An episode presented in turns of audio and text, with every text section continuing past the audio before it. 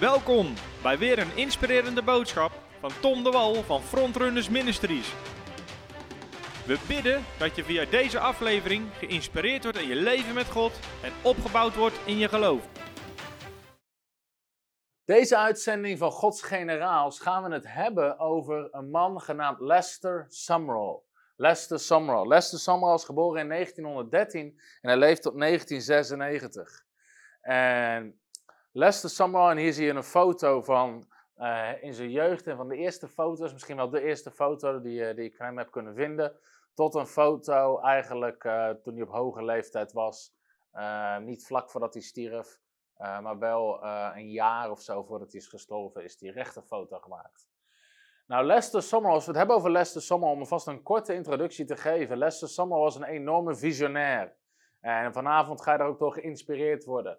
Hij was een pionier. Hij hield zich bezig met dingen waar niemand zich nog mee bezig hield. En hij was in sommige gebieden ook de eerste die zich daarmee bezig ging houden. En hij was een evangelist. En op een gegeven moment had hij de visie om een miljoen mensen per dag voor Jezus te winnen. En hij is getrouw geweest tot het einde. En er zijn een aantal belangrijke lessen ook uit zijn leven die we daarvoor kunnen, uh, de, wat we daarvoor kunnen leren. Hij was een pionier in demonie en bevrijding en in de gaven van de geest. Nou, laten we het eens gaan hebben over het leven van Lester Summerall. En aan het eind willen kijken naar een aantal lessen die we daarvan kunnen leren. Uh, Lester Summerall, zijn jeugd was niet heel makkelijk. Maar zijn jeugd heeft er wel voor gezorgd dat hij God ging dienen. En hij groeide op in een heel lastig gezin, omdat um, zijn vader um, was een hele harde man en eigenlijk ook een hele slechte vader. Maar zijn moeder was een, was een uh, geestvervulde christen die zich uh, de beden geboren was en oprecht God diende. Maar zijn vader niet. Zijn vader was vaak dronken en was een harde man. Nou, die moeder wilde eigenlijk helemaal niet met, met die man trouwen, want het was de man van haar zus. Um, alleen op een gegeven moment, en ze hadden vier kinderen, maar die zus overleed. En eigenlijk gewoon om dat gezin te onderhouden en te voorzien in een moeder, was het eigenlijk zo dat zij met hem moest trouwen, of dat dat zo hoorde, zodat er weer een gezin was met een moeder die voor de kinderen kon zorgen. En uit dat huwelijk werd dus Lester Sumrall uh, geboren. En hij was het zesde kind en later kwamen er nog drie bij. Nou, zijn moeder, zei ik al, was een biddende vrouw en daardoor werd hij ook geïntroduceerd met de kracht van God. Op een gegeven moment als kind krijgt Lester Sumrall een huidziekte en de artsen kunnen niks voor hem doen. En op een gegeven moment denken ze zelfs dat het fataal gaat worden. Maar zijn moeder die bidt dan voor hem samen met die vriendinnen. Zijn moeder had iedere ochtend een gebedsgroep bij haar thuis. En op een gegeven moment komt Lester Summerall naar beneden en hij zit onder die huidziekte. En die vriendinnen en die moeder besluiten voor hem te bidden, hem handen op te leggen. Ze bidden het gebed van geloof en Lester Summerall wordt compleet genezen. Uh, maar in die tijd is hij nog een, een jonge jongen. En uh, later in zijn leven wordt hij nog een keer gigantisch ziek. En daar ga ik zo meteen iets over vertellen. Maar hij heeft uh, tot en met zijn zestiende is eigenlijk zijn jeugd problematisch. Uh, door zijn vader, die zoveel moeilijkheden gaf. Hij wilde uiteindelijk niks meer doen. Van zijn, op zijn zestiende was hij, uh, van school, wordt hij van school gezet. En eigenlijk wilde hij dan helemaal voor zichzelf gaan leven. Maar dan gebeurt er iets ontzettend ernstigs in zijn leven. Wat uiteindelijk heeft gezorgd voor zijn bekering. Namelijk dat Lester Summerall doodziek wordt. Hij wordt letterlijk doodziek. En hij kreeg uh, uh, tuberculosis. En in die tijd was dat, uh, was dat een ziekte waar heel veel mensen aan stierven. En dat te maken met je longen en, en niet goed kunnen ademen. En volgens mij gingen je longen vol met slijm zitten. Er zijn vast mensen met een medische achtergrond die dat veel beter weten. Maar tuberculosis in die tijd stierven ontzettend veel mensen aan. En uiteindelijk wordt hij letterlijk doodziek. En op zijn 17e verjaardag, 15 februari 1930, ligt hij s'morgens vroeg op bed en ligt hij letterlijk op sterven. Hij, heel zijn bed zat onder het bloed wat hij uitgespuugd had. Uh, hij woog nog maar 40 kilo. Hij kon niks meer eten. En op een gegeven moment komt de dokter en die ziet die situatie. En de dokter zegt eigenlijk van, joh, tegen zijn ouders: joh, hier, dit, hij is dood. Hij is gewoon dood. Hij, hij, leefde nog, maar die dokter wist zo zeker dat Lester Somro zou sterven die dag dat de dokter al zijn doodsverklaring ging opmaken. Dus die had al alles ingevuld, zijn naam, geboortedatum en zelfs de sterfdatum die dag. Het enige vakje wat hij open hield was de datum van de tijd. En dus hij wist niet zeker, gaat hij om 10 uur s morgens overlijden of om 11 uur of om 12 uur. Hij wist wel eens 100% zeker, deze dag gaat deze jongen overlijden. Dus die dokter vulde al alles in en die was alles aan het gereed te maken. En uh, nogmaals, zijn moeder was, was gelovige vrouw, dus, dus die was voor Lester aan het bidden. En Lester vertelde dat hij eigenlijk zijn hele leven al de roeping van God uh, ervaarde, maar dat hij ervoor wegrende en dat hij ervoor wegliep en eigenlijk niks mee te maken wilde hebben. En die dag ligt hij dus op sterven. Zijn doodsverklaring is al ingevuld. De dokter zit te wachten tot hij sterft. Zijn moeder zit naast het bed te bidden. En zijn vader was boos weggelopen. En Lester Sommerall besefte op dat moment: ik ga sterven. Ik ben 17 jaar oud en mijn leven houdt op. En doodziek zoals hij is, hij draait zich op zijn zij. En hij kijkt naar de muur. En dan in één keer krijgt hij een visioen. En in dat visioen ziet hij een Bijbel. Hij ziet een Bijbel in zijn visioen. Hij ziet het levensecht voor zijn ogen. En hij schudt dat weg. Hij draait zich om en hij draait zich naar de andere kant. En daar ziet hij het beeld van een grafkist. En op dat moment hoort hij de stem van God. Die zegt, dit is het moment waar je op gaat kiezen. Ga je kiezen voor mij en ga je mijn woord prediken? Ga je je roeping vervullen? Of kies je ervoor om het allemaal te negeren en vandaag te sterven? En dat is het visioen, levensecht, wat Lester Samral krijgt. En nogmaals, de dokter had hem opgegeven. De dokter zei dat hij ging sterven. En hij ziet dat visioen, waarin hij moet kiezen tussen uh, prediken, zijn roeping vervullen en het woord van God prediken, of die dag zou hij sterven. En hij ziet dat visioen en hij besluit, eigenlijk, hij zegt, ik ben 17 jaar, ik wil niet sterven. Nou, achteraf in zijn verhaal blijkt, hij wilde ook niet prediken, want hij had er helemaal niks mee. Maar hij wilde zeker niet sterven. Dus hij zei tegen God, hij zei, Heer, ik zal u dienen en ik zal uw woord prediken. En dat is wat hij tegen God zei. En op dat moment zakt hij weg in slaap. En de arts en zijn moeder denken op dat moment dat hij overleden is. Maar een aantal uur later wordt hij wakker en is hij helemaal genezen. Boven natuurlijk in één klap genezen. En hij wordt wakker en hij zegt tegen zijn moeder: Hij zegt, Mama, ik heb honger, geef me wat te eten. En, en, en zijn moeder zegt van nee, nee je, kan, je kan niks eten, je bent doodziek. Weet je, je overlijdt al bijna als je beweegt. En hij zegt nee, nee, nee, ik heb honger, geef me te eten. En hij, hij neemt te eten, hij voelt zich sterk, hij stapt uit zijn bed, hij kleedt zich aan en hij is 100% genezen. En dat is eigenlijk hoe Lester Sumrall uh, boven natuurlijk op zijn 17e jaar eigenlijk bijna opstond als de dood, uit de dood. En zijn roeping uh, begon te gehoorzamen. En Nogmaals, hij wilde eigenlijk geen prediker worden, maar hij zag geen andere optie, want hij wilde wel blijven leven. Nou, in het begin, terwijl hij dat boven natuurlijk is genezen, gaat hij gewoon verder met zijn leven. En drie weken daarna spreekt God tot hem en herinnert hem aan hem wat hij beloofd had. En dan besluit Lester inderdaad dat, dat ja, hij zegt, ik heb dat beloofd, dus ik ga dat doen. Dus hij zegt tegen zijn vader, hij zegt tegen zijn vader, joh, ik ga niet werken, ik ga niet meer naar school. God heeft me geroepen om te prediken, 17 jaar oud. Nou, zijn vader scheldt hem uit, geeft hem een pak slaag, weet je, en die zet hem uit huis. En gewoon, hij stuurde hem naar buiten toe, nadat hij een pak slaag had gekregen. En Lester Summerall, 17 jaar oud, is natuurlijk helemaal verontwaardigd en hij zegt, wat moet ik hiermee? Dus hij pakt ergens een bijbel en hij begint te bidden en hij vraagt aan God, Heer, u heeft mij geroepen, vertel me wat ik moet doen. En God spreekt tot hem uit Jezaja hoofdstuk 41, vers 10. Wees niet bevreesd, want ik ben met u. Wees niet verschrikt, want ik ben uw God. Ik sterk u, ook help ik u, ondersteun ik u met mijn rechterhand, die gerechtigheid werkt. Dus God sprak dit tot hem: Wees niet bevreesd, want ik steun je en ik zal je helpen. En op dat moment uh, besluit hij dus, ondanks dat zijn vader tegen is, om de roeping van God te gehoorzamen en te doen wat God van hem vraagt. En kunnen we nog een keer die foto dat hij uh, 17 is? Dat is die eerste foto. En hier links, wat staat er op de tweede dia? Kun je die eens laten zien nog?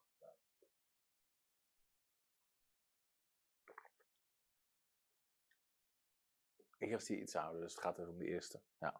Dus hier links op die, uh, op die, op die uh, vorige dia, links, daar zie je Lester Sommel, die 17 jaar oud is. Aan de linkerkant natuurlijk, aan de rechterkant is hij is 82 jaar oud. Um, en dus hij begint, hij weet, ik ben geroepen om te prediken, dus hij besluit om te gaan prediken. Eh, maar ja, waar begin je? Je bent 17 jaar oud. Weet je, er is geen kerk die je uitnodigt. Hij was niet eens aangesloten bij een kerk. Hij was net boven natuurlijk genezen van een ernstige ziekte waar hij zou moeten overlijden. En nu weet hij, ik moet prediken. Dus het is een schitterend verhaal, want hij neemt dus afscheid van zijn ouders en zegt, ik ga rondreizen en ik ga prediken. En op een gegeven moment komt hij ergens bij een boerderij. En hij vraagt aan die boer, eh, mag ik uw stal huren of uw schuur om te prediken, om samenkomsten te doen? En die boer zegt, joh, als jij dat wil, is dat prima. Uh, en, en die avond kondigde Lester zijn eerste samenkomst aan. Nou, op die avond komen er acht mensen. Dat is die boer, zijn familie en de vrienden van die boer. En Lester Somro begint gewoon te prediken en ze lachen hem heel de tijd uit. Ze zijn er gewoon naartoe gekomen om hem te lachen. Want ze denken, wat is dit voor gekke jongen van 17 jaar oud die in mijn schuur wil staan prediken. Maar Lester Summerall doet, ondanks dat we gewoon recht in zijn gezicht uitlachen, zegt hij, morgenavond is er weer een samenkomst. Nou, die tweede avond, mensen hadden ervan gehoord, van een of andere rare jongen die in een schuur een verhaal staat te vertellen. De volgende avond zaten er veertig mensen. En weer wordt hij uitgelachen. Maar hij blijft doorgaan en iedere avond komen er meer mensen bij. Maar iedere avond blijft hij getuigen, hij blijft bijbelteksten lezen en hij blijft zijn bekeringsverhaal vertellen en zijn ontmoeting met God. En uiteindelijk, langzaam maar zeker, werden de mensen geraakt. Ze werden overtuigd van zijn getuigenis. En op een gegeven moment kondigt hij aan dat hij mensen gaat dopen. En hij kan 60 mensen dopen. En uh, de 60 mensen komen tot bekering door die 17-jarige jongen die eigenlijk gewoon uitgelachen wordt avond na avond. En eigenlijk vertelt hij, en dit is een heel bijzonder verhaal wat hij heeft, en het is goed om hier goed naar te luisteren.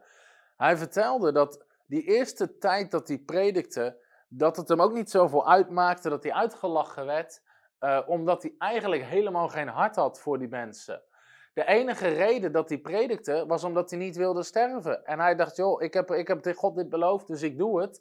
Maar hij zag het gewoon als een soort optreden en een beroep. En na de preek kon hij met de pet rond, gooide iedereen er een kwartje in en daarvan kon hij leven. Dus hij zag het meer als een soort truc wat hij deed, of een truc, een soort optreden wat hij deed, zodat hij wat geld bij elkaar kon krijgen en omdat hij dacht dat hij God daarmee gehoorzaamde. Dus het is meer een optreden dan een passie. En op een van die avonden verandert alles. En hij was in die tijd aan het preken in uh, Tennessee, in Amerika. En op een gegeven moment was daar aanbidding gaande. En Lester Summerall, die heeft dan gepredikt. En aan het eind zijn ze aan het bidden. En in het, opeens heeft hij een visioen. En de hele wereld om hem heen is weg. En wat hij dan ziet is het volgende. Hij zag een complete massa mensen. En elk land was vertegenwoordigd. Hij zag Chinese mensen, hij zag Afrikaanse mensen, hij zag Europese mensen, Amerikaanse mensen. Uh, hij zag mensen uit het Oostblok, hij zag mensen overal vandaan. En alle mensen die hij ziet, uh, die ziet hij lopen. Maar hij ziet ze lopen recht op een afgrond af. En aan het eind van die men, dus aan het eind van die weg storten die mensen de afgrond in. En hij ziet ze vallen in een vuurzee. Hij ziet ze vallen in een soort van vulkaan, eh, wat de hel is. En hij ziet duizenden, tienduizenden, honderdduizenden mensen er eigenlijk heen lopen. En vlak voor het einde, sommige mensen voordat ze erin vallen, hebben ze het door. En die proberen zich om te draaien om weg te rennen, maar die hele massa loopt door. Dus die worden erin geduwd. En, en persoon na persoon na persoon, per tientallen, ziet hij ze wegvallen in dat vuur. En hij ziet dus een groot deel van die mensen naar de hel gaan. En op dat moment spreekt God tot hem. En God zegt tegen hem: Lester, jij bent hiervoor verantwoordelijk. En Lester Sommeral die schrikt zich een hoedje. En die zegt tegen God: Hij zegt: Ik, Heer, u kan mij niet de schuld geven dat deze mensen naar de hel gaan. Ik ken ze niet eens. Ik weet niet eens wie ze zijn. En dan spreekt God dit. En dat is een Bijbeltekst uit Ezekiel uh, 3, vers 18. We kunnen hem hier wel even omdoen. Ezekiel 3, vers 18. Ik ga even kijken of dat ik hem in mijn uh, iPad erbij kan pakken. Dus dit is de tekst die God tegen hem spreekt op het moment dat Lester zegt: U kunt mij hier niet voor verantwoordelijk houden.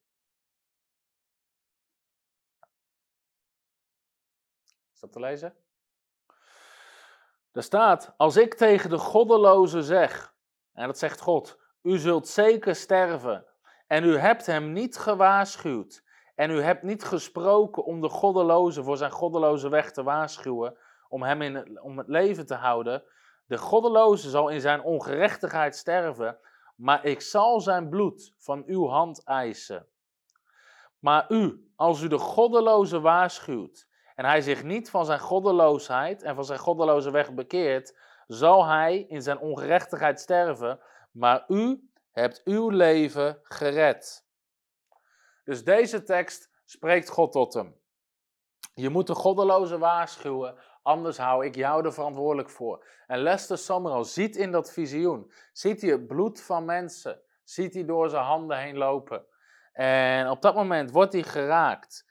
En hij beseft, het is mijn roeping om die miljoenen mensen die ik zie in dit visioen te vertellen over het evangelie van Jezus Christus. En wanneer het visioen opgehouden is, is iedereen weggegaan en hij zit daar nog in zijn eentje in dat gebouw.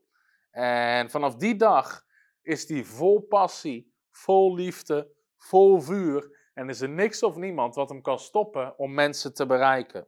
En Lester wordt ook een kerkplanter. Dus hij gaat vanaf dat moment rondtrekken van stad naar stad naar stad. Nogmaals, 17 jaar oud. Hij trekt rond van stad naar stad naar stad. Hij predikt, er komen mensen tot de Heer en hij plant er een kerk. En dan uh, neemt hij contact op, iedere keer met de Assemblies of God denominatie. En dan zegt hij, ik heb weer een kerk geplant, stuur maar weer een voorganger uh, die van jullie opleiding afkomt. En zo kan die Assemblies of God kan constant voorgangers sturen, terwijl Lester kerken plant. En ook zijn zusje reist een, tijdje mee om aanbidding te doen. En dan komt het verhaal, wat een heel belangrijk verhaal is eigenlijk, waarvan ik vind dat iedere evangelische, pinkster, charismatische, maar ook uh, eigenlijk gewoon iedere christen dat hoort te kennen. En ook steeds meer traditionele stromingen, PKN-kerken, zijn bezig met de gaven van de geest. En dit verhaal is daar heel belangrijk in. Omdat Lester Sumrall, die ontmoet een man en die heet Howard Carter. En dit verhaal vertellen we ook aan alle studenten op onze Bijbelschool als het gaat over de gaven van de Heilige Geest. En Howard Carter was de directeur van de Hampstead Bible College in Engeland. En het was de enige Pinkster Bijbelschool die er was in Engeland. En tijdens de Eerste Wereldoorlog, op een gegeven moment breekt de Eerste Wereldoorlog uit en Howard Carter, eigenlijk alle mannen werden opgeroepen om te vechten. En Howard Carter die weigert zijn dienstplicht, want hij is een christen en hij wil geen andere mensen vermoorden en hij wil niet meevechten in de oorlog. Dus hij, werkt, hij weigert om in dienstplicht te gaan. En, um, en als resultaat daarvan moet hij in de gevangenis zitten. Dus hij wordt in de gevangenis gegooid als weigeraar uh, van dienst. En in de gevangenis heeft Howard Carter tijd om zijn Bijbel te bestuderen. En terwijl hij daar de Bijbel bestudeert, denkt Howard Carter na over het onderwerp: waarom of hoe kon Jezus wonderen doen? Hoe kwam het dat Jezus wonderen kon doen? En tot die tijd was de gangbare gedachte was, Jezus deed wonderen omdat hij de zoon van God was. Dus Jezus genas zieken omdat hij de zoon van God was. Uh, Jezus wandelde over water omdat hij de zoon van God was. Uh, al die dingen, dat deed Jezus. Jezus wekte doden op en hij dreef demonen uit omdat hij de zoon van God was. Dat was wat iedereen geloofde. Maar Howard Carter had in zijn cel de tijd om zijn Bijbel te lezen. En hij las zijn Bijbel en hij dacht, wacht, er klopt iets niet. Hij geloofde dat Jezus de Zoon van God was. Maar hij zei, als Jezus over water wandelde, omdat hij de Zoon van God was, hoe kan het dan dat Petrus ook over water wandelde? En als Jezus zieken genas, omdat hij de Zoon van God was, hoe kan het dan dat alle discipelen en apostelen en de mensen in het boek Handelingen ook over zieken genazen? En met bevrijding zag hij hetzelfde. En hij ging al die wonderen bestuderen. En hij komt erachter dat Jezus nergens zegt dat hij die wonderen deed omdat hij de zoon van God is. En dan zit hij dat te bestuderen en op een gegeven moment dan krijgt Jezus kritiek omdat hij demonen uitdrijft. En Jezus zegt dan, het is door de vinger van God, of het is door de geest van God, zegt het Matthäus-evangelie, dat ik demonen uitdrijf. Dus Jezus zegt daar niet, het is omdat ik de zoon van God ben dat ik demonen uitdrijf. Nee, het is door de geest van God. En Howard Carter gaat alle wonderen van Jezus bestuderen. En hij komt erachter dat Jezus geen één keer zegt dat hij iets doet omdat of doordat hij de zoon van God is. Hetzelfde met de vijgenboom die hij vervloekt. Als Petrus zegt, Heer, de vijgenboom die vervloekt hebt, is verdord, zegt Jezus niet, dat komt omdat ik, geloof, omdat ik de zoon van God ben. Jezus zegt dan tegen Petrus, heb geloof in God. Want als jij geloof hebt en niet twijfelt, dan zal het ook gebeuren. En Howard Carter komt er dus achter dat Jezus niet de wonderen deed omdat hij de zoon van God is. Hij was de zoon van God, maar hij deed de wonderen door de gave van de Heilige Geest. Zoals ik al zei, die tekst waar Jezus zegt: Het is door de Geest dat ik demonen uitdrijf.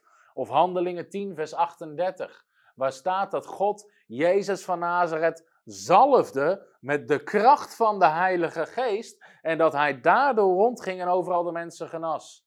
En dan komt Howard Carter erachter, wacht eens even. Jezus deed wonderen door de gaven van de Heilige Geest. En hij onderzoekt al die gaven en hij kan al die gaven van de Geest plaatsen in het leven van Jezus. De gaven van genezing, onderscheid van geesten, de gaven van geloof, werking van krachten, uh, de gaven van profetie. Hij, alle wonderen die Jezus doet vallen of zijn te linken aan de gaven van de geest. En Howard Carter heeft daar in de tijd, in die gevangenis, de tijd om dat uitvoerig te bestuderen. Nogmaals, in die tijd was er niemand die dat onderwees en was er eigenlijk geen kennis over.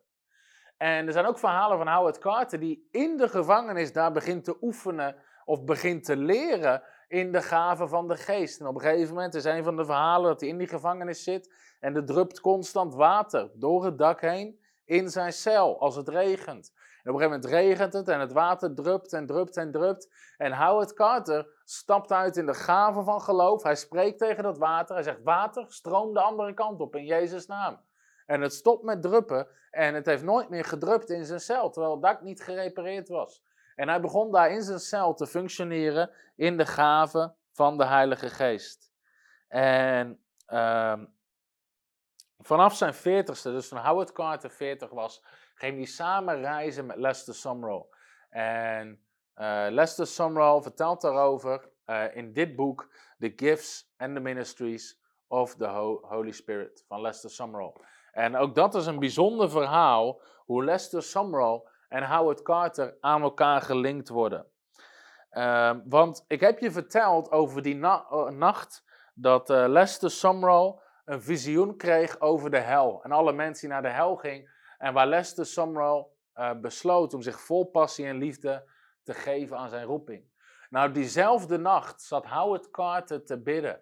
En Howard Carter uh, die vrij eenzaam was, ook waar, waar hij voor stond en de droom en de visie die hij had van God. Die zat die nacht te bidden en hij bad voor een compagnon die met hem mee kon reizen om het evangelie te prediken. En Howard Carter schreef op in zijn gebedsboek waar hij opschreef waar hij voor bad met datum en al, schreef hij dit op.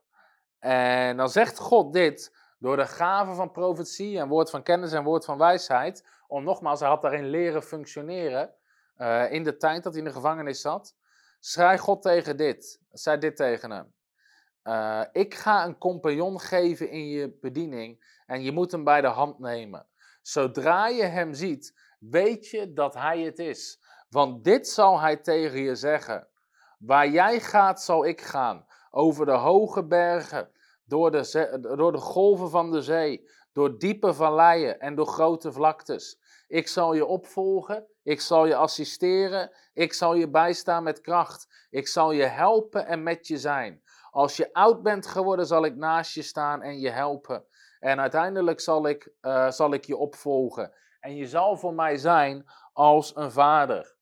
Dat was de profetie, letterlijk, woord voor woord, zoals Howard Carter hem opschreef in zijn dagboek. En 18 maanden later wil Howard Carter een grote zendingsreis gaan maken. En hij heeft Lester Sumrall nog nooit ontmoet. Maar voordat hij op zendingsreis gaat, spreekt God tegen hem en zegt dat hij een campagne moet doen in een bepaald deel van Amerika. En Lester Sumrall was op dat moment op een hele andere plek in Amerika een reeks samenkomsten aan het doen. Maar midden tijdens die reeks samenkomsten spreekt God tot Lester Sumrall en zegt: stop de samenkomsten en ga naar die plaats. En dat was dus de plaats waar Lester Sumrall of waar Howard Carter was. Dus Lester Sumrall gaat samen met zijn zusje die de aanbidding leiden. Ze stoppen die campagne waar ze bezig zijn en ze vertrekken uiteindelijk naar die plaats. En dan horen ze inderdaad van de meetings van Howard Carter. En Lester Summerall kent Howard Carter niet. En hij zit dan in die dienst en hij luistert, Howard Carter, hij luistert naar Howard Carter, die begint te onderwijzen over de gaven van de Heilige Geest. En Lester Summerall had nog nooit zoiets gehoord en nog nooit iemand zo diep horen onderwijzen over de gaven van de Heilige Geest. En Lester Summerall besluit, ik wil die man ontmoeten, ik wil van hem leren. Dus Lester Summerall, en Lester Summerall omschrijft dit in zijn boek. Hij loopt naar Howard Carter toe, na de dienst, en Howard Carter stond daar, en hij geeft hem een hand. En op het moment dat hij hem een hand geeft, Lester Summerall omschrijft, hij omschrijft, zijn mond begon te bewegen en hij hoorde zichzelf praten. En hij geeft, Lester, hij geeft Howard Carter een hand en hij zegt tegen Howard Carter, waar jij gaat zal ik gaan, over hoge bergen, door de golven van de zee, in diepe valleien en over grote vlaktes. Ik zal je opvolgen, ik zal je bijstaan en ik zal je sterken. Ik zal je helpen en met je zijn. Als je oud bent geworden, zal ik krachtig naast je staan en je ondersteunen. Ik zal je opvolgen en je zal voor mij zijn als een vader.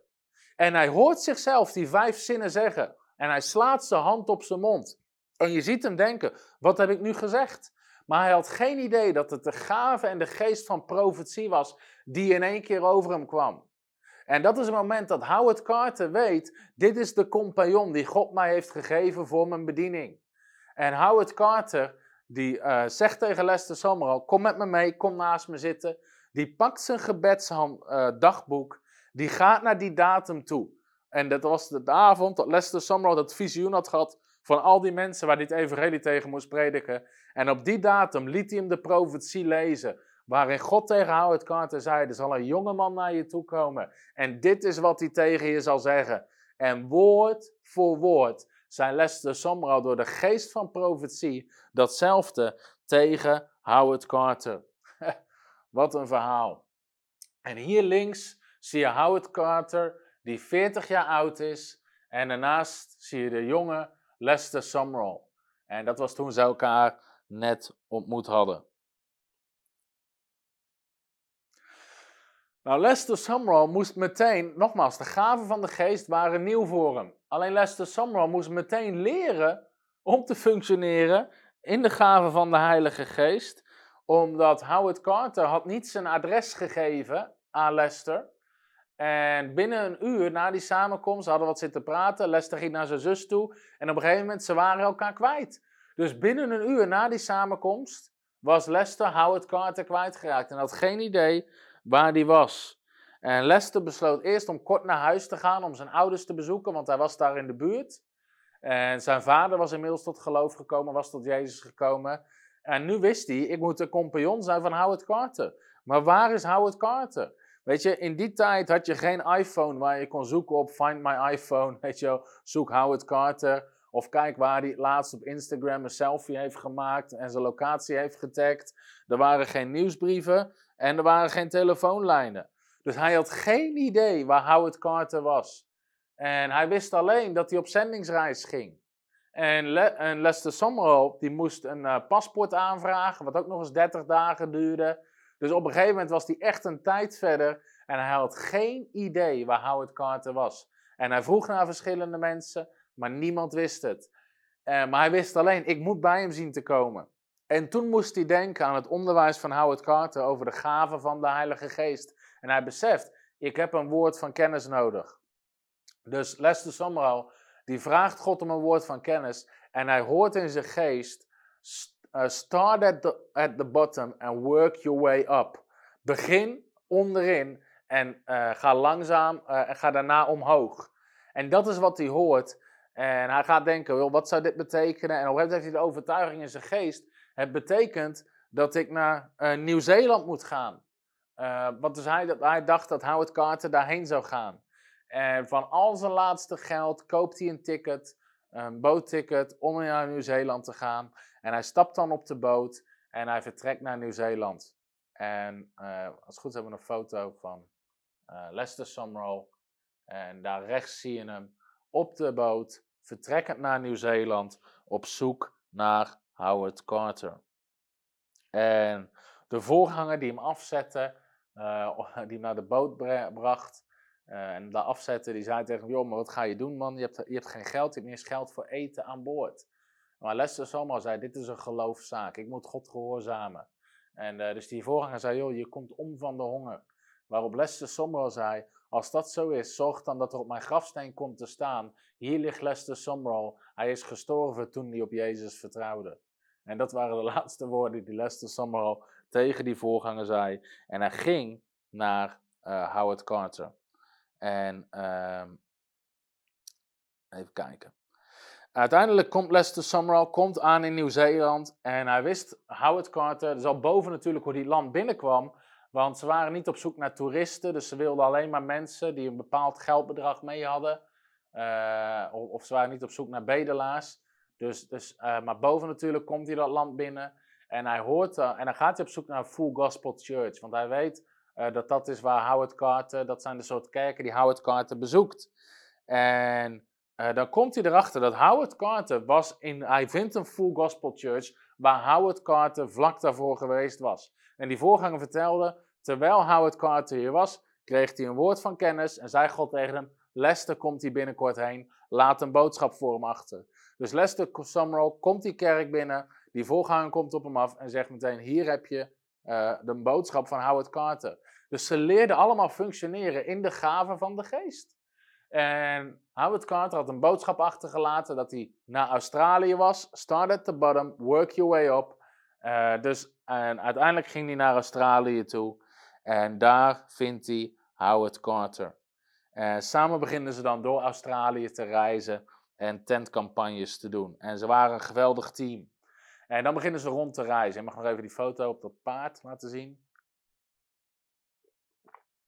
En ze hebben heel veel kilometers per paard afgelegd uh, om het evangelie te prediken. En na Australië zijn ze doorgegaan naar uh, Indonesië. En hier komt Lester Summerall voor het eerst in aanmerking met bevrijding. Uh, want hij was eigenlijk een evangelist, dus hij predikte voornamelijk redding en genezing. En Howard Carter onderwees dan over de gaven van de geest en, uh, en was meer de leraar. Dus ze waren samen een heel goed team om de mensen te bereiken en toe te rusten. En als uh, Lester Summerall in Indonesië is, dan tijdens zijn preek een meisje wat op de voorste rij zit, die klapt op de grond en die begint te sissen als een slang en te kronkelen. En de tong schiet naar binnen en naar buiten als een slang. En dat is voor het eerst dat hij uh, te maken krijgt met uh, demonische manifestaties. En hij bidt voor dat meisje en dat meisje wordt vrijgezet. En dat is eigenlijk waar zijn bevrijdingsbediening begint. Dat hij beseft, hey, het is niet alleen nodig om te bidden voor de zieken, maar ook om demonen uit te drijven. Dus vanaf dat moment predikt Lester Summerall redding, genezing, bevrijding. En Howard Carter die uh, stimuleert de geestelijke groei, gaven van de geest, doop in de geest. Wat ook in die tijd nog voor heel veel mensen helemaal nieuw was. En samen zijn ze dus een gigantisch goed team wat heel veel impact maakt. Uh, na uh, Indonesië reizen ze door naar Singapore, naar Hongkong, naar China, Burma, Tibet, Korea, Japan. Uh, vlak voor de Tweede Wereldoorlog komen ze in Duitsland en in Polen. En overal reizen ze naartoe, doen ze campagnes en bereiken ze mensen voor Jezus. En uh, ze reizen door allerlei gevaarlijke plekken met rovers, met, met criminaliteit, soms in woedende menigtes. Eén uh, keer is Lester Summerall doodziek. Uh, een keer in China raken ze elkaar midden in een, in een grote menigte kwijt. En nogmaals, je kon niet even checken waar de ander was. En telkens, door de gaven van de geest, werden ze of genezen van voedselvergiftiging, of vonden ze elkaar weer door woorden van kennis. Uh, elke keer op bovennatuurlijke manieren uh, kregen ze weer, uh, kwamen ze weer in contact met elkaar en reisden ze samen verder. En een, een, bijzonder verhaal ook, als het gaat om de kracht van voorbeden, is dat op een gegeven moment waren ze met een grote team aan het reizen, met mensen die meereisden. En ze vormden zo'n hele lange stoet met van die paarden. En Lester Summerall, die was dood en doodziek. Hij had iets verkeerd gegeten of hij was echt heel ziek. Uh, maar ze reisden verder en Lester Summerall had niemand verteld eigenlijk dat hij zich zo beroerd voerde. Dus hij uh, reed achteraan in die hele stoet, achter iedereen aan, maar hij voelde zich slechter en slechter. En op een gegeven moment gingen ze door een heel stuk woestijn heen. En in één keer verliest Lester Summerall, is gewoon be bewusteloos. En, hij, eh, en op een gegeven moment komt hij weer een beetje bij. En hij komt erachter, hij is van zijn paard afgevallen. Maar de rest heeft het niet gemerkt, omdat hij achterop reed. Dus de rest is gewoon doorgereden. En hij heeft geen idee hoe lang die er ligt. En hij voelt zich zwak en dorstig en hij is ziek. En eigenlijk denkt hij, joh, dit is het moment dat ik ga sterven. Eh, zo ziek en zo beroerd voelt hij zich. Zijn hele lichaam is uitgedroogd. En op dat moment begint hij te bidden en hij bidt God om hulp. En uiteindelijk komt die, die groep erachter dat Lester Summerall kwijt is geraakt. Ze draaien zich om, ze rijden de hele route terug en heel in het achter vinden ze hem. Uh, ook daar werd Lester Summerall, toen hij aan het bidden was, uh, viel hij in slaap. Hij komt weer een tijd later bij en hij is dan compleet genezen en vindt dan de groep weer. Het bijzondere daaraan is dat jaren later, als Lester Summerall in Amerika is, ontmoet hij een voorganger. En Lester Summerall had dit verhaal eigenlijk nooit verteld. Hij ontmoet een voorganger en die voorganger zegt, ben je Lester Summerall? En hij zegt ja. En hij vraagt, heb je ooit door de woestijn gereisd op een paard en heb je daar, uh, dacht je dat je ging sterven? En Lester Summerall is verbaasd en zegt, joh, hoe weet je dit? En die voorganger pakte ook zijn, zijn dagboek waar hij in opschreef en hij liet zien dat hij op die dag, op dat tijdstip, schreef hij op dat hij een woord van de Heer kreeg, waarin God tegen hem zei, moet bidden voor Lester Summerall. Hij ligt in de woestijn en hij gaat sterven, bid voor hem.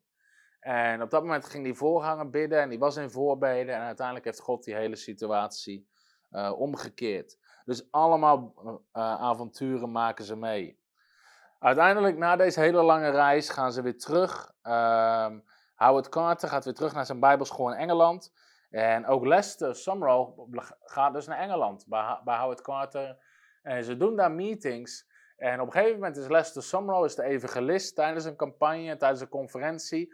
Maar s'avonds is er een andere spreker. En hij had nog nooit van die spreker gehoord. Maar zijn naam was Smith Wigglesworth. En die avond, terwijl Lester gewoon in het publiek zat, was Smith Wigglesworth degene die predikte.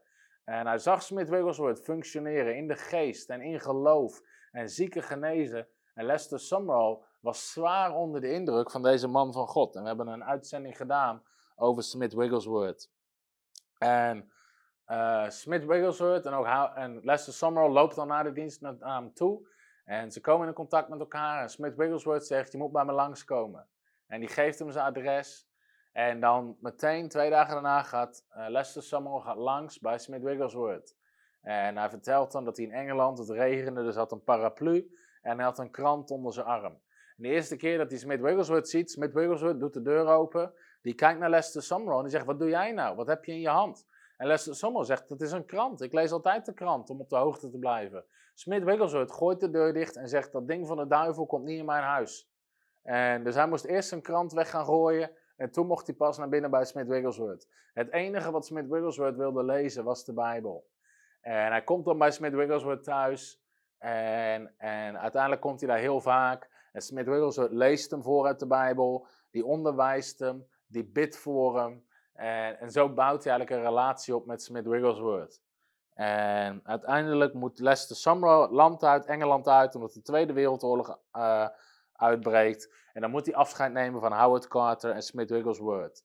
En Smith Wigglesworth, uh, de laatste keer dat hij uh, Lester Summerall ziet, pakt Smith Wigglesworth een beet. En hij legt zijn handen op Lester Summerall. En dan komt de kracht van God komt over Lester Summerall. En, en Smith Wigglesworth bidt dan, Heer, laat het geloof wat in mijn hart is, zijn hart instromen. En dan vindt daar een impartatie van geloof uh, plaats. En in de tussentijd start Lester Summerall, heeft trouwens nog drie kerken gestart in Engeland. Daarna gaat Lester Summerall weer verder reizen. Hij reist door Alaska, uh, door Canada, door Amerika en door Zuid-Amerika. En inmiddels ook per vliegtuig en op allerlei manieren uh, reisde hij. Als goed hebben we nog een foto van hem bij een vliegtuig. Er zijn aardig wat foto's uh, van Lester Summerall. Dus overal reist hij, doet hij campagnes, start hij kerken en hij blijft rondreizen. Dan uiteindelijk vindt hij zijn vrouw Louise en ze, trouwen. En dan prediken ze vanaf dat moment samen het evangelie. Zijn vrouw heeft trouwens ook nog op sterven gelegen op het zendingsveld aan malaria, waar uiteindelijk Lester Summerall komt en, uh, en handen op haar legt, waardoor ze geneest in plaats van sterft. En dan reizen ze door Amerika, Argentinië, Manila en de Filipijnen. En uiteindelijk voelt Lester Sumrall de roeping om voorganger te worden. Dan zie je op de linkse foto dat hij uiteindelijk voorganger werd van een kerk in Amerika, wat niet zijn ding was, omdat hij altijd als zendeling functioneerde. Uh, maar in korte tijd weet hij die gemeente uit te bouwen tot een gemeente van 2500 mensen. En daar krijgt hij ook uh, zijn eerste kerk. Dan ervaart hij voor een roeping uh, voor Manila en gaat hij daar een kerk bouwen. En hier is het bijzondere verhaal. Ik heb het boek helaas niet hier liggen. Ik heb het, het boek ligt, eigenlijk ligt het boek thuis, volgens mij, op mijn nachtkastje, want ik was het thuis aan het lezen. Maar Lester Sumrall heeft een boek over demonen en bevrijding. En het boek heet The Demon Answers Book, uit mijn hoofd. En uh, op dat moment is Lester is in de Filipijnen en dan vindt er een grote doorbraak plaats in zijn bediening. En niet alleen in zijn bediening, maar in het hele land. Want Lester Sumrall komt eraan om zijn kerk te bouwen. In het begin gaat het stroef en lastig. En op een gegeven moment hoort hij van mensen op straat dat er een meisje, en ik weet niet meer precies hoe oud ze is, misschien staat het in mijn aantekening, in ieder geval een tienermeisje, zit in de gevangenis. En de reden dat ze in de gevangenis zit, is omdat ze totaal bezeten is en niemand weet wat ze met haar moeten doen en niemand haar in bedwang kan houden. En dat meisje, uh, die is zo bezeten en wordt zo aangevallen door demonen, dat er letterlijk bijtwonden van demonen, tanden in haar hele lichaam komen te staan. En er waren artsen natuurlijk die haar behandelden en gingen kijken of ze haar konden helpen. En een van die artsen schrijft ook dat hij helemaal niet geloofde, niet in God, niet nergens in. Die geloofde nergens in, alleen in wat hij kon zien. En in het begin toen hij dat verhaal hoorde, dacht hij van ja, dit is weer nep. Dat meisje bijt zichzelf waarschijnlijk en daardoor heeft ze bijtwonden. En hij ging dat meisje ging hij ook onderzoeken en hij zag dat meisje zitten in de cel. En ze krijst en ze schreeuwt, want ze wordt gebeten door demonen. En op de meest rare plekken zit die tandafdrukken komen in de huid van dat meisje. En die begint te bloeden. Op plekken waar ze zelf nooit met de mond bij kan komen. Op de rug, op de benen, op de, op de achterhoofd. Overal heeft dat meisje bloedende plekken, wat gewoon waar je tandafdrukken ziet. En daarna begint ze te bloeden. Nou, ik hoef je niet uit te leggen dat iedereen in die gevangenis doodsbang was om bij dat meisje in de buurt te komen. De cipiers van de gevangenis durfden niet in de buurt te komen. De artsen durfden niet in de buurt te komen. Iedereen was doodsbang voor dat meisje wat daar zat te gillen en te krijsen. Wat gebeten werd door demonen. De meest rare dingen schreeuwde. Ze waren doodsbang. En iedereen op straat had het erover. Het hele land had het erover. Het was in die tijd was het een keer op tv en in de krant. En, en, en, en iedereen had het erover wat daar aan de hand was met dat meisje. En uh, Lester Sumrall, die, die, uh, en op een gegeven moment is het ook in de krant van, ze hebben geen idee wat ze met hem moeten doen. Geen enkele arts, niemand kan haar helpen, niemand durft haar te helpen. En dan spreekt God tot Lester Sumrall dat hij daarheen moet gaan om dit te bevrijden. En Lester Sumrall die pakt zijn Bijbel en die gaat erheen naar die gevangenis. En hij zegt, uh, mijn naam is dominee Sumrall en ik ben hier gekomen om voor dat meisje te bidden dat ze vrij zou komen. En hij had verwacht dat hij er niet zomaar in kwam, maar zelfs de burgemeester was erbij betrokken. Iedereen was zo radeloos en niet eens, mensen durfden niet eens naar de toe. Dus dat er überhaupt iemand naar daartoe durfde gaan, daardoor kreeg hij al toestemming. Dus hij mocht naar dat meisje toe en de artsen staan te kijken, de burgemeester staat te kijken, de politie stond erbij om in te grijpen als het fout zou gaan. En alle gevangenen die daar zitten, die zitten te kijken. Terwijl Lester Summerall daar door die gangen heen loopt naar dat meisje toe. En hij ziet dan dat meisje wat gebeten wordt door demonen. En in de naam van Jezus komt hij tegen die demonen. En op dat moment ontstaat daar een strijd, een autoriteitsstrijd. En de eerste keer bidt hij er vrij.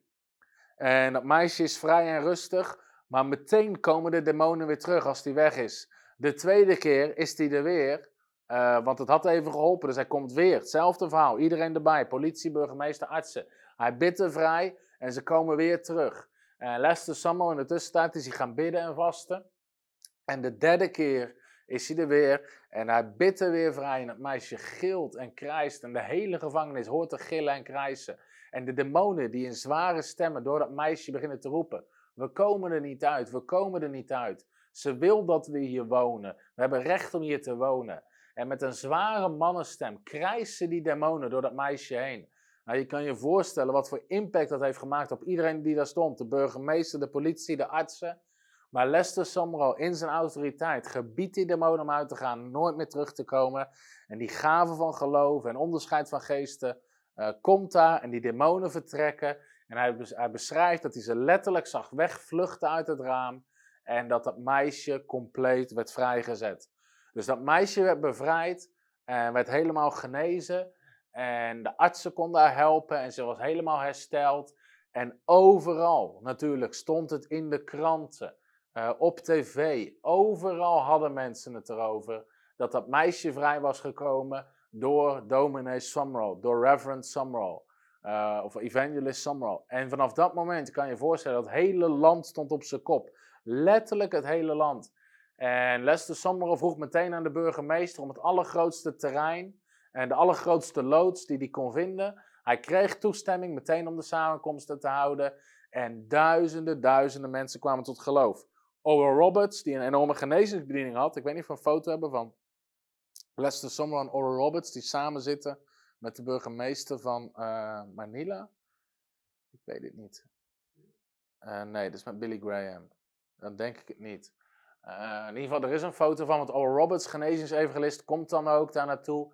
En letterlijk duizenden, tienduizenden, honderdduizenden mensen worden gered door die boodschap. En zijn werk groeit gigantisch. Eh, 5000 mensen per avond geven hun leven aan Jezus in die periode. Hij start er een kerk, die groeit naar tienduizenden mensen. Uh, ze bereiken letterlijk massa's mensen. Een ander groot wonder wat in die tijd gebeurt, dat er was een hele bekende acteur die daar in films speelde. Uh, maar die was gewond geraakt en er was iets met maar die zat in een rolstoel. En op een van die avonden komt hij ook naar de campagne toe in die rolstoel. En Lester Summerall legt handen op hem en in de naam van Jezus gebiedt hij hem op te staan. En die bekende acteur die het hele land kent, en ik ben niet zo thuis in de acteurswereld, maar stel je voor dat een bekende Nederlander in een rolstoel zat, noem iemand op, Marco Bussato of weet ik veel. En iedereen zou dat weten. En die staat in die campagne, geneest hij en staat op uit die rolstoel. Opnieuw stond het hele land op zijn kop. En ze hadden doorbraak na doorbraak na doorbraak en overwinning na overwinning. En uiteindelijk nogmaals een kerk van tienduizenden mensen. En hij blijft daar tot 1953, maar dan spreekt God tot hem. En God zegt tegen hem: Je moet teruggaan naar de Amerika, want mensen beginnen jou te aanbidden in plaats van mij. Zijn bediening, uh, zijn, zijn, zijn hij was zo groot geworden in dat land dat mensen letterlijk Lester Summerall begonnen te aanbidden als een god in plaats van, uh, van God zelf. En Lester Summerall die, die gehoorzaamt meteen, want dat is het laatste wat hij wil. En hij gaat terug naar Amerika. Maar dit is wat hij zei. Door de bevrijding van dat ene meisje zijn er letterlijk miljoenen gered. Lester Summerall zei: God kan meer doen in één minuut dan wij in 50 jaar. Nou moet je nadenken hoeveel hij in eigen kracht had moeten doen om een heel land te bereiken voor het evangelie. Weet je, dat is letterlijk een heel leven. Maar God deed het in één minuut, in die minuut dat het meisje echt vrij werd gezet. Daarna lag het hele land aan zijn voeten om in te nemen met het evangelie. En het zorgde er letterlijk voor dat miljoenen mensen daar gered zijn. Na Amerika reist hij weer de wereld over, Hongkong, Brazilië, overal gebeuren wonderen. Hij start een kerk in Amerika. En daar hebben we een foto van, van, uh, van zijn gemeente in Amerika, die hij dan start. En op dat moment spreekt God tot hem om een radiostation te kopen. En dat is echt een wonder, want hij heeft eigenlijk het geld niet, hij heeft het niet. Uh, maar hij gaat en God zegt, hij moet het kopen en hij gehoorzaamt. En dan begint hij nog een kerk, een weeshuizen en een bijbelschool. En die bijbelschool heeft hij tot het eind van zijn leven gehad. We hebben ook een foto van een diploma-uitreiking. Want heel zijn leven lang is ook Lester Somrau een vader in het geloof geweest van mensen. Hij start zijn eigen bijbelschool, waar heel veel mensen zijn afgestudeerd. En net zag je Lester Somrau even met een tv-camera omdat uh, er gebeurt eigenlijk iets bijzonders. Ik heb al gezegd, Lester Sumrall is een pionier geweest. Uh, hij werd gigantisch groot op, op radio. Maar er was nog iets anders wat gebeurde. In 1972 spreekt God tot Lester Sumrall. En God zegt tegen hem: Koop dat televisiestation. Want er was iemand naar hem toegekomen en die had gevraagd: Wilt u een televisiestation kopen? En Lester Sommels eerste reactie Een televisiestation. In die tijd eigenlijk niemand had een. Er waren geen christelijke bedieningen met een televisiestation. Dus weet je, ah, dus moet ik daar nou mee? En het kostte nog een keer een miljoen dollar. Had hij ook niet. Dus hij zegt, joh, een televisiestation, wat moet ik nou met een televisiestation? En op dat moment spreekt de geest van God tot hem, dat is jouw televisiestation. Koop het station en zend het evangelie uit. En Lester Sumrall, in gehoorzaamheid, zegt, ja, ik koop het televisiestation. En hij tekent voor een miljoen, wat hij niet heeft. En je kan, de, je kan zijn verhaal vinden op YouTube. Uh, volgens mij heet de preek, als je zoekt op Lester Sumrall Faith, dan heet die preek iets van The Greatest Message on Faith I Ever Heard. En dan vertelt hij dat verhaal, dat hij boven natuurlijk een miljoen krijgt. Dan zegt hij tegen de Heer, zegt hij, hij zegt, Heer, ik heb nog nooit zoveel geld gehad. En dan zegt God, nee, je hebt ook nog nooit een televisiestation moeten kopen. En dan uiteindelijk koopt hij dat televisiestation. En is hij eigenlijk een van de eerste bedieningen die op tv komt met zijn programma. Dus hij wordt ook wel de father of Christian television genoemd. En daarom zag je net ook met die camera. Uh, hij was eigenlijk de vader van de christelijke televisiebedieningen. En miljoenen mensen weet hij te bereiken met zijn uitzendingen via de televisie en via de radio. En je zag hem net ook uh, met Billy Graham, uh, waar hij ook een interview mee deed. Billy Graham, bekende evangelist, waar we natuurlijk ook nog een uitzending uh, aan zullen wijden om het leven van Willy, Billy Graham te behandelen. Um, tot die tijd, en daarom zei ik Billy Graham was een visionair, want tot die tijd was eigenlijk zijn uh, missie of zijn visie was, hij had dat visioen gehad natuurlijk van al die mensen en dat waren er zoveel, dat ik dacht, dit zijn er wel een miljoen. Dus zijn visie was altijd, ik wil 1 miljoen mensen winnen voor Jezus. Maar toen hij door had hoeveel mensen die kon bereiken met radio en met televisie, veranderde hij zijn visie en zei hij, ik wil een miljoen mensen per dag winnen voor Jezus. Een miljoen mensen per dag. Nou, je kan dus een hoop zeggen over Lester Sumrall, maar niet dat, hij, dat zijn visie te klein was. Um, dus hij begint zijn tv-bediening en zijn radiobediening uit te breiden. Hij begint ook boeken te schrijven. En uiteindelijk wordt het over de hele wereld uitgezonden. Europa, Afrika, Amerika, Azië. En hij blijft maar groeien. En op een gegeven moment, hij was in China geweest natuurlijk voor zijn zendingsreizen. Uiteindelijk is Lester Sommerall trouwens in 110 landen geweest uh, om het evangelie te prediken. Hij was in China geweest en hij wist de mensen daar hebben geen televisie. Maar ze hebben wel radio. Dus hij koopt in de, uh, in de oceaan koopt hij een televisiestation of een radiostation op een eiland, zodat hij naar China uit kan zenden om daar 3 miljard mensen te bereiken met het evangelie. En hij had dus gewoon heel lang de grootste mediabediening ter wereld. En hij bleef dit uitbouwen dat hij overal tv-stations, radiozenders, etc. had. En uiteindelijk kon hij 90% van de wereld kon die bereiken via zijn tv-kanalen, via zijn radiokanalen en via al die zenders waar hij inmiddels op zat. En uiteindelijk, het bijzondere aan Lester Summerall is al dat ik zei, dat was een enorme visionair en hij is, hij is getrouw geweest tot het einde. Want in 1978, en dit is interessant, 1978 was hij 74 jaar oud. Hij was 43 jaar getrouwd. Hij runde een kerk met duizenden mensen in Amerika, was hij voorganger van. Hij had zijn, uh, al die tv-stations, hij had al zijn radiostations, hij had zijn bijbelscholen. Hij predikte over heel de wereld. In Korea rustte hij 20.000 celgroepleiders toe. Niet mensen, dat waren alleen de celgroepleiders. Hij had een gigantische bediening en in 110 landen gepreekt. En dan spreekt God tot hem. En er zijn twee grappige verhalen.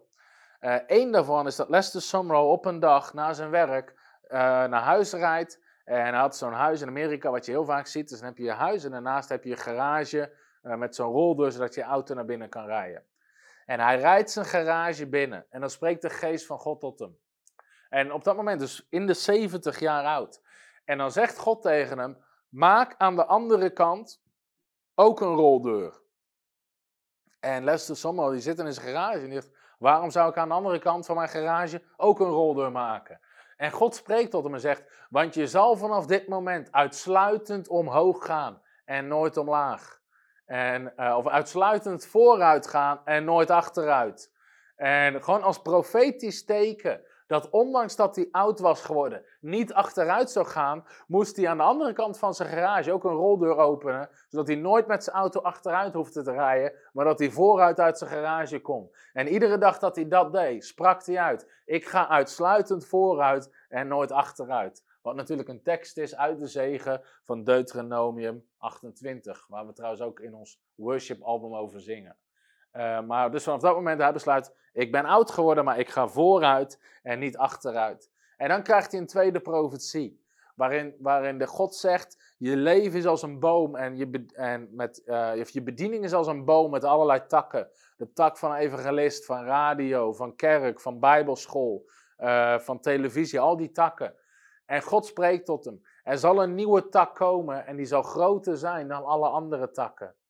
En Lester Summerall denkt weer van, weet je, wat gaat dit betekenen? Kijk hoe groot zijn bediening al is en, en hoe oud hij al is geworden.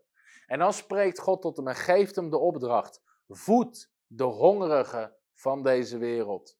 Voed de hongerigen van deze wereld. En dat was de opdracht die God hem gaf toen hij al in de 70 was. Begin de hongerigen te voeden, begin de naakten te kleden. En Lester Sumrall in geloof begint uit te stappen. En hij zat erna te denken, wat hebben we nodig om voedsel de hele wereld, naar Afrika, naar allerlei andere landen te brengen. En op een gegeven moment komt hij erachter, wat we nodig hebben om deze opdracht van de Heer te vervullen, is, we hebben een militair vrachtvliegtuig nodig. Want daar kan ontzettend veel in. Dus we hebben een militair vrachtvliegtuig nodig. En hier zie je hem inderdaad met het vliegtuig. En iedereen lachte hem uit. Want hoe kom je nou weer aan een militair vliegtuig? En hoe krijg je toestemming om daarin te vliegen? Hij is geen militair, hij is een dominee. Hij is een zendeling, hij is een evangelist. Maar Lester Summerall vindt zo'n vliegtuig. En in geloof heeft hij het weer gekocht voor iets van anderhalf miljoen dollar. En uiteindelijk, nogmaals, hij is geen militair, dus hij, mag er niet eens in vliegen. Uh, maar uiteindelijk komt er toestemming vanuit het Witte Huis ondertekend dat Lester Summerall toestemming heeft om met dat militaire vliegtuig voedsel te distributeren. En daarnaast krijgt hij nog een gigantische boot. En vanaf dat moment, uh, overal komen mensen die beginnen te helpen, die giften geven. En hij heeft een organisatie opgezet, dat heet Feed the Hungry, bestaat nog steeds. Uh, ik weet niet of het nog steeds zo groot is als toen, of dat het groter is geworden, dat weet ik niet. Maar letterlijk tienduizenden mensen over de hele wereld beginnen ze te voeden te voorzien van eten, te voorzien van medicijnen, te voorzien van kleding. En we hebben ook wat foto's van Lester Sumrall in Afrika. En ik moet zeggen, ik heb zelf een aantal mensen ontmoet. Um, hier zie je Lester Sumrall in Afrika. We hebben straks op het eind nog een prachtig filmpje. Um, maar ik heb een aantal mensen ontmoet uh, die Lester Sumrall gekend hebben. En uh, een, een van die mensen was een, uh, de voorganger van. Uh, ik, ik heb laatst, was begin dit jaar, deden we een conferentie in Bulgarije. En die voorganger van die gemeente, dat was de grootste Pinkstergemeente eigenlijk van Bulgarije, van die hoofdstad Sofia. Die had met Lester Sumrall gewerkt. En die vertelde ook dat, zeker toen het communistische regime daar was en er zoveel honger was Degene die daar kwam om te helpen met eten en met voedsel was Lester Sumrall. En alle mensen ook zeggen hetzelfde over Lester Sumrall. Had een enorme liefde voor mensen, voor verlorenen. Maar tegelijkertijd kon die bikkelhard zijn als het ging om het vervullen van je roeping, God zo gehoorzamen en God dienen. En uh, dus daar was die bikkelhard in. Dus uh, er was niet iemand waar je mee in discussie ging of waar je mee ging overleggen. Lester Sumrall vertelde je wat je moest doen. En dat deed je. En uh, daar moest je het mee doen. Een van de, de auteur van dit boek beschrijft ook dat hij Lester Sumrall ontmoette en hem interviewde. En dat Lester Sumrall tegen hem zei van, joh, kom, kom nog eens langs. En hij dacht, joh, dat zegt hij gewoon om beleefd te zijn. Dus, maar zes weken later belt de secretaresse op van Lester Sumrall en die vraagt, waar blijf je? En hij zegt, ja, hoezo, waar blijf ik? Hij zei, nou, Lester Sumrall had toch gezegd dat u langs moest komen? En toen zei hij, ja, ik dacht dat meneer Sumrall dat zei om beleefd te zijn. Waarop zijn secretaresse zegt, meneer Sumrall zegt geen beleefde dingen. Zorg dat je hierheen komt. En, uh, maar dat geeft even aan hoe die was. En van iemand anders, die Lester Sumrall in Nederland, is uh, evangelist Jan Zijlstra. Uh, die voor velen bekend is. ook Zijlstra vertelde mij dat hij op een gegeven moment samenwerkte met Lester Sumrall. En dat hij een ontmoeting had met Lester Sumrall op het vliegveld. En dat Lester Sumrall nog geen vijf minuten, als ik me goed herinner, met hem sprak.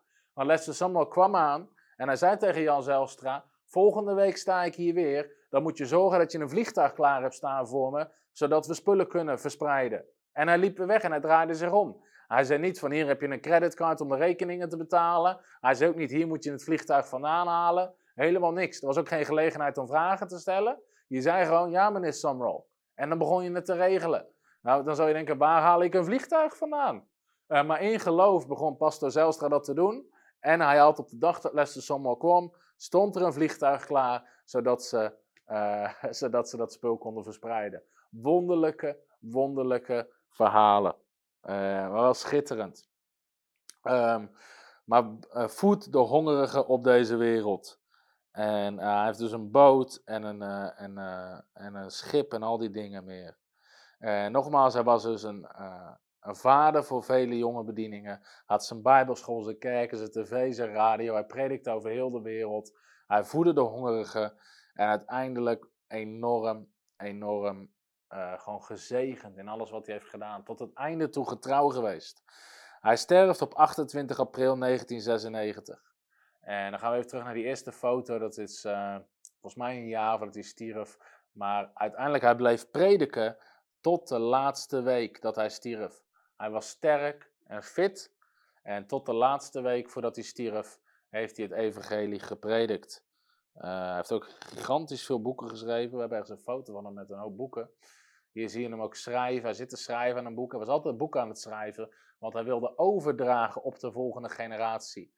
Uit mijn hoofd heeft hij 120 boeken geschreven. Er zijn meer dan 120 boeken van Lester Sumrall, dus als je je nog verveelt, uh, kijk eens op bol.com. En je kan er enorm veel uh, vinden. Zijn we foto's vergeten? Nee? Er zijn een aantal dingen die ik kort nog eventjes voordat we de video uh, gaan kijken. Zijn er een aantal dingen, drie kleine dingen, die ik eigenlijk wil delen als les over zijn leven. En daarna hebben we nog een schitterende video. En de eerste is dit over visie. Lester Sumrall was een visionair en hij was een pionier. En dat is iets wat we allemaal mogen leren. Visionairs en pioniers. Dat we zien wat God ziet. En ook al zijn dat soms dingen die mensen helemaal niet zien. Zo had hij toen gezegd, weet je, we gaan de hongerigen voeden. We gaan, de, we gaan tv-stations kopen. We gaan eilanden kopen om uit te zenden. We gaan de radio op. We gaan 3 miljard mensen bereiken in China. We gaan 20.000 celgroepleiders toerusten in Korea. Al had hij dat gecommuniceerd met mensen, wat hij regelmatig deed, geloven mensen je niet. En mensen steunen je niet. Maar daarvoor heb je die gave nodig, waarvan ik geloof dat hij ook een apostel was.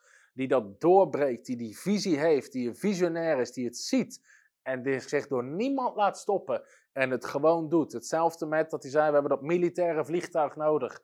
En ook al lachte iedereen hem uit, hij ging gewoon door. Hij was een pionier, hij had een houding van niemand maakt mij iets. Ik vervul de visie die God mij gegeven heeft om te vervullen.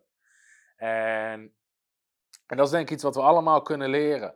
Vergroot je visie. Wees een visionair. Want toen hij natuurlijk begon, was een miljoen zielen winnen was gigantisch. En dat is het nog steeds. Maar toen hij doorhad de impact van radio en televisie, vergrootte hij zijn visie naar een miljoen vielen, of zielen per dag. En dan kan je misschien afvragen, ja, is hem dat gelukt? Dat maakt niet eens uit. Want hij had zijn visie zo hoog gezet, al had hij 10% per dag gered, waren het er nog veel. Maar had in ieder geval een grote visie, wat zorgt dat hij tot het einde toe sterk bleef, gedreven bleef en, en, en ook gedragen bleef door de kracht van de Heilige Geest. Uh, daarnaast een andere belangrijke les uit Lester Summerall's leven is stroom mee met wat God doet. Lester Summerall zat niet vast aan een bepaalde stroming of een bepaalde beweging. En zoals ik al zei, hij heeft behoorlijk lang geleefd. Uh, want hij, hij uh, was geboren in 1913 uit mijn hoofd tot en met 1996. Dus hij heeft ontzettend veel stromingen en bewegingen met God meegemaakt. En hij was nooit tegen een nieuwe beweging. Hij stroomde er altijd in mee. Als hij ervoor, hier zit God in, de vrucht is goed, deed hij mee. Hij was niet iemand van de vorige generatie die dan bekritiseerde en zei alles moet blijven bij het oude. Hij zei dit. Hij zei, als ik geleefd had tijdens het leven van Maarten Luther, was ik een Lutheraan en een reformator geworden. Want zij waren degene die Gods banier droeg in die tijd. Als ik geleefd had in de dagen van John Knox, had ik me bij hem aangesloten. Want hij liep vooraan in de opwekking. Als ik geleefd had in de dagen van John Wesley, was ik een methodist geworden. Want dat was de beweging waar God toen bewoog. Als ik geleefd had in de tijd van het leger des heils en William Booth, had ik me aangesloten bij de Army of Salvation. Want dat is waar de mensen gered werden. Ik wil zijn waar de zegen van God is. Waar God beweegt en zijn zalving stroomt. Dat was zijn houding. En welke naam het had of hoe het eruit zag, maakte hem niet uit. En hij zei: Ik heb elke beweging meegemaakt in de 20ste eeuw. Ik groeide op in de klassieke Pinksterbeweging van Azusa. Ik heb de Letter Rain Movement meegemaakt. Ik heb de Healing Revival meegemaakt. Ik heb de Charismatische Revival meegemaakt. En ik heb de Word of Faith Movement meegemaakt. En bij iedere beweging heb ik meegestroomd en ervan geprofiteerd en van geleerd. Dus dat was zijn houding. En ik denk dat het zo leerzaam is, want soms zitten wij zo vast ergens in. Dan zeg maar, maar ik ben dit of ik ben dat.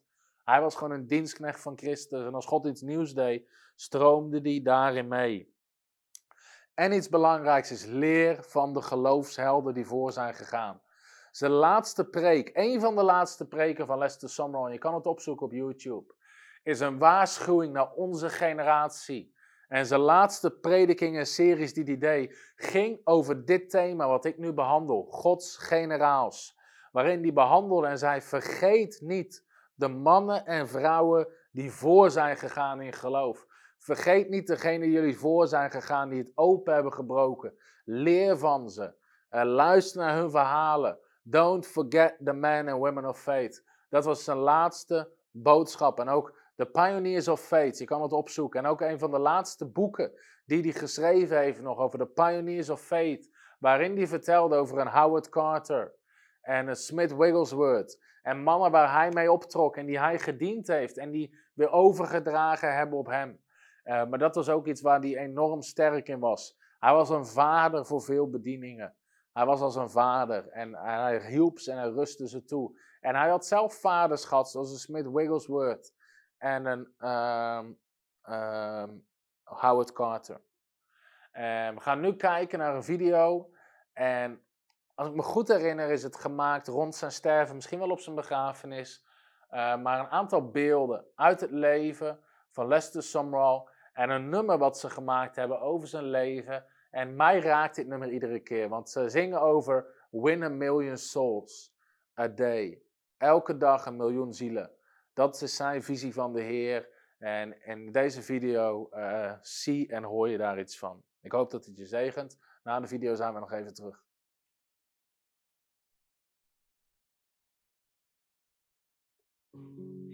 Lying on my deathbed as a young and angry lad, and there seemed no hope for me from the sickness that I had.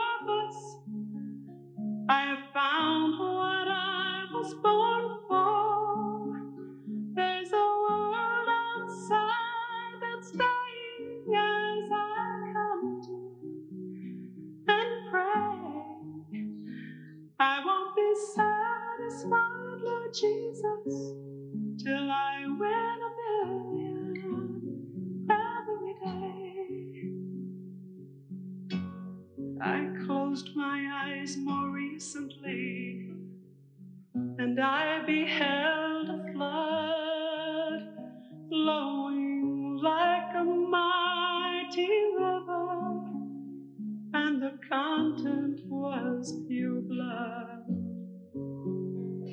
I sought to know its meaning as deep calleth unto deep.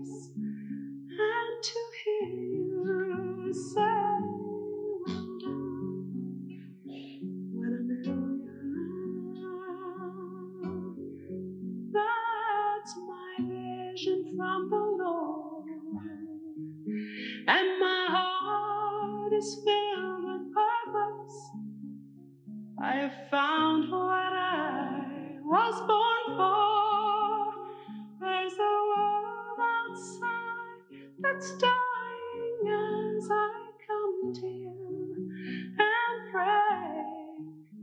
I won't be satisfied, Lord Jesus,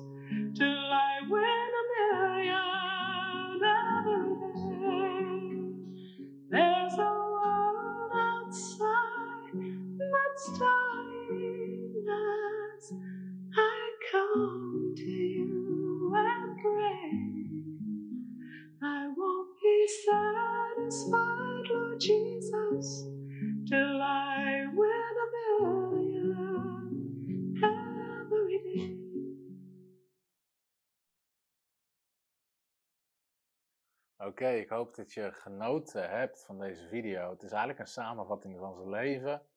En ik, we moesten net een beetje lachen, want ik zei, als je op hebt gelet, misschien is het al gezongen op zijn begrafenis, maar ik zag net in de video dat de vrouw die het zingt, daar zie je Lester Summerall naast zitten.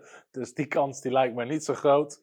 Ehm, maar het is in ieder geval, eh, aan het eind van zijn leven is het gemaakt. Ehm, ik word elke keer geraakt als ik dit zie. En uh, want, kunnen we nog eens die foto doen dat hij 17 was? Moet je eens nagaan, dat jongetje van 17, uh, wat geloofde dat hij geroepen was om te prediken, wat gewoon God gehoorzaamde, een pak slaag kreeg van zijn vader omdat hij dat zei, uitgelachen werd door, een- in een schuur met boeren toen die begon. En dan uiteindelijk aan de rechterkant zie je hem zitten eh, in de 80, 110 landen geweest, 120 boeken geschreven, voedt tienduizenden mensen ter wereld, heeft kerken met tienduizenden mensen, hele landen tot bekering gebracht. Eh, eigenaar van tv-stations en radiostations. Gewoon door constant de roep van God te gehoorzamen. En ik denk dat dat al een les is. Te gewoon gehoorzaam wat God van je vraagt. Laat je door niemand iets vertellen op dat, wat dat aangaat. Paulus zegt zelf in Galaten 1, zegt hij, als ik nog een dienstknecht, eh, eh, als ik nog mensen zou behagen, zou ik geen dienstknecht van Christus zijn. En in Engels hij zegt, eh, people pleasing, als ik, nog, als ik nog een people pleaser zou zijn. En sommige mensen zijn people pleasers, ze zijn makkelijk te beïnvloeden voor wat mensen vinden, mensen zeggen, mensen willen. Maar daardoor bereiken ze nooit hun God gegeven bestemming. En Lester Sumrall liet zich eigenlijk door niemand iets zeggen. Vanaf het begin niet, op een positieve manier. Van zijn vader die hem verbood om te prediken, tot die boeren die hem uitlachten. Tot later in zijn leven dat mensen hem uitlachten, omdat hij een tv-station wilde kopen of een vliegtuig. Maar uiteindelijk waren het dingen die de Heer op zijn hart had gelegd. En zie je dat het gigantisch vrucht draagt. Dus het is zo'n enorm rijk leven. Eh, wat me opviel bij de video, eh, halverwege zag ik in één keer beelden van een campagne in Bulgarije. En de vertaler van Lester Sumrall is de voorganger van die gemeente eh, wa- waar ik dan spreek op die conferenties. Dus in één keer herkende ik hem, Pastor George. Was mij nooit opgevallen in die video, dus super leuk ook gewoon om uit die video mensen te herkennen. En nogmaals, hij is overleden in 1996, dus we hebben het over 24 jaar geleden. Eh, er staat nog heel veel van zijn materiaal staat op YouTube. Wat een rijk leven. Wat een zegen voor onze generatie. En wat kunnen we van hem leren? En wat een inspiratie, ook voor mij persoonlijk. Om blijven uit te strekken. Eh, meer van God. Er is zoveel meer en er zijn zoveel mensen te bereiken. Er zijn zoveel mensen die het evangelie niet kennen. En er zijn zoveel mensen die het evangelie moeten horen. Dat Jezus van ze houdt. Hij gestorven is aan het kruis. Eh, en, en dat hij opgestaan is uit de dood. En dat er een heel nieuw leven voor ze beschikbaar is. Waarin hun zonden vergeven worden. En ze het koninkrijk van God binnen kunnen gaan. Weet je, wat een belangrijke boodschap. Die Lester Sumrall de hele aarde heeft overgedragen. Hij is een enorme inspiratie voor mij. En ik hoop dat jij ook gezegend bent door deze video. En dit was het weer met deze uitzending van Voice of Faith. Nogmaals, eh, ons worship album komt online. Ik heb nog één andere mededeling. Dat is namelijk dat we eh, deze serie over een paar weken, vanaf juni, tijdelijk zullen onderbreken. Omdat we dan een aantal, vijf weken om precies te zijn, het gaan hebben over demonie, bevrijding, de geestelijke wereld, de geestelijke strijd. Ik zal dan hier gewoon in ons gebouw een cursus geven in de hoofdzaal.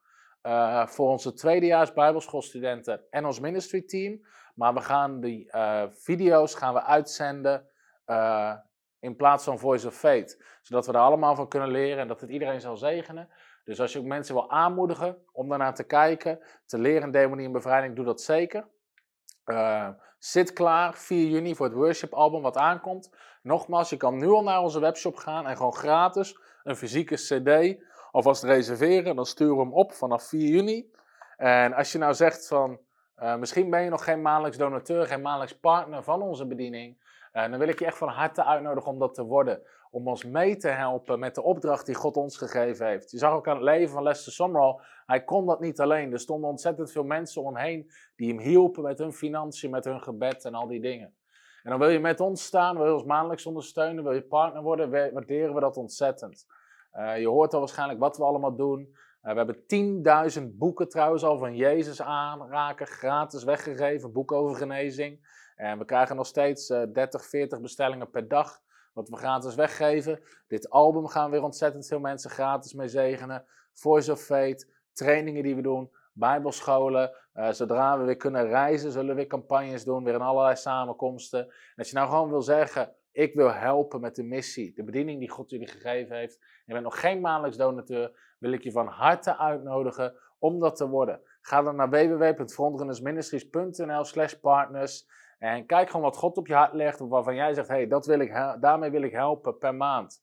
En dat is gewoon een enorme zegen voor ons. We hebben eh zeven, acht mensen in dienst eh, die ons die helpen met media, eh, met van alles en nog wat evenementen, bijbelschool, allerlei gebieden, mensen die helpen. En het is gewoon een enorme zegen, ook mensen die ons iedere maand ondersteunen. Als jouw partner bent, wil ik je daar hartelijk voor bedanken. En we zijn gewoon enorm gezegend voor iedereen die met ons staat. Ik hoop dat je genoten hebt van deze uitzending van Voice of Faith. Graag eh, zie ik je volgende week weer en dan gaan we weer het leven van de man van God behandelen. En eh, ik bid gewoon dat al deze uitzendingen je enorm zullen zegenen. God zegen. Hallo, Tom de Wol hier en bedankt dat je weer geluisterd hebt naar onze podcast. Ik bid dat het je geloof gebouwd heeft en je bemoedigd bent. Als je niet alleen een luisteraar van onze boodschap wil zijn, maar ook een verspreider daarvan, wil ik je uitnodigen om partner te worden van Frontrunners. Door jouw maandelijkse donatie help je ons om dit evangelie van Jezus Christus en het woord van God over heel de aarde te brengen. Om partner te worden, ga naar www.frontrunnersministries.nl slash partners en word partner. Hartelijk bedankt en tot snel. Heb je ook zo genoten van deze inspirerende boodschap van Tom de Wal? Abonneer je dan op deze podcast. Volg ons op Facebook en op Instagram en kijk op onze website frontrunnersministries.nl.